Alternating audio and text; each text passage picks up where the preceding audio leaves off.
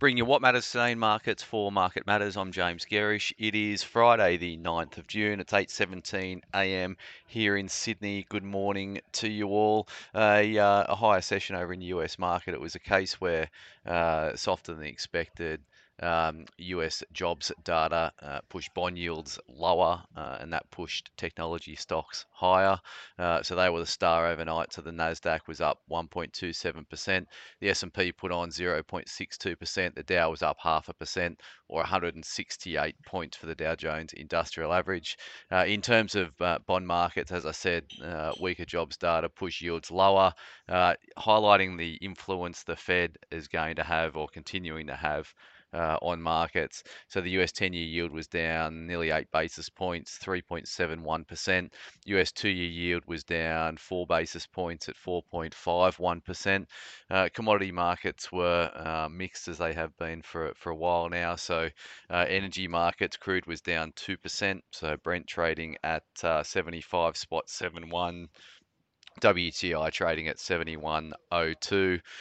Coal markets were up overnight, so the coal price was up another 2%. Some of the coal producers over in the US market were higher overnight, so that's a positive read-through for our coal companies yesterday. I note that the likes of New Hope were up over 8% and Whitehaven Coal were up over 5%, so some respite playing out in the coal stocks locally.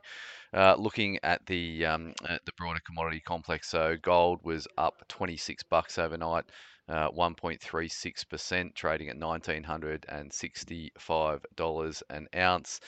Copper was also higher, up 0.83%, trading at $3.78 a pound, and iron ore edged higher as well, so it's trading around $109 a ton. In terms of the commodity ETFs we track over in the US market to get a read on how our stocks are likely to trade locally, the lithium ETF was up 0.5%. Copper stocks were strong, so they were up 1.5%. And the uranium ETF was up 2.5%. And looking at what gold stocks did over in Canada, they were up 0.93%. So one of the big influences on the commodities last night was a weakening US dollar. So the US dollar index was down about 0.7%. So it's trading at 103.34.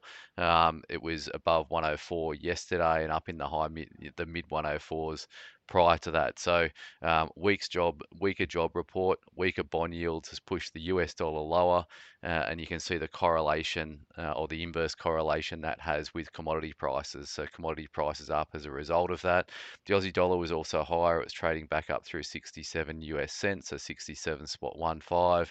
BHP over in the US is up. Was up 2%, so that's a positive, obviously a positive undertone for our market this morning, and particularly the commodity companies that resumed some of their that saw some love yesterday. So energy and materials were two of the best performing sectors on our market yesterday.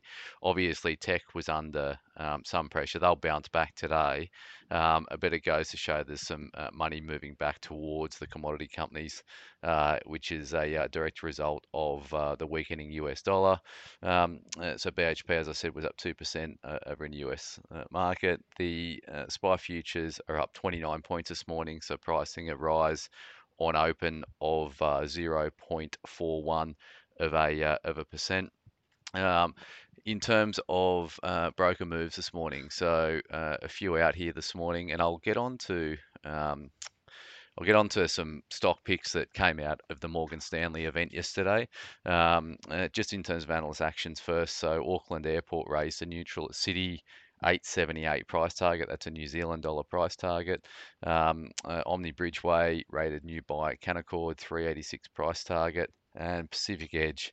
Oh, that's a New Zealand stock that's kept being cut to neutral at Jarden, 16-cent price target. So just in terms of the Morgan Stanley event yesterday, there was some, we wrote about it in the afternoon report yesterday, just around Cathy Wood was speaking and a bunch of other speakers. Then we had a whole host of fund managers giving their top picks at this event, so top Aussie picks. So Perpetual, their top pick is Iluka.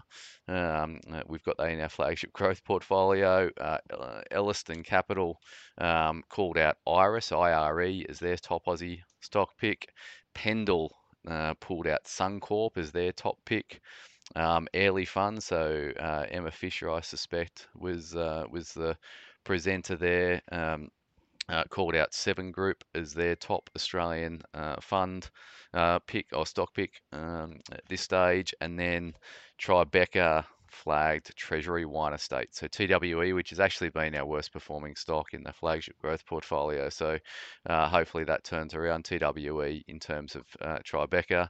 I know they're also bullish on Ramsay Healthcare, which has been our other lagger in that portfolio. So anyway, we move on and upwards from here. In terms of earnings out today, there's nothing. We've got AGMs from KSL, a couple of other shareholder events, but nothing of note. No economic data across the ticker that is significant.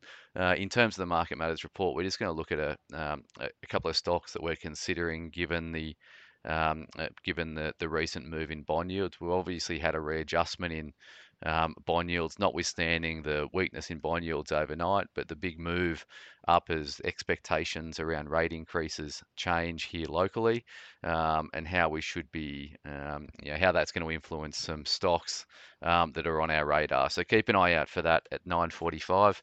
As always, thanks for starting your day with Market Matters.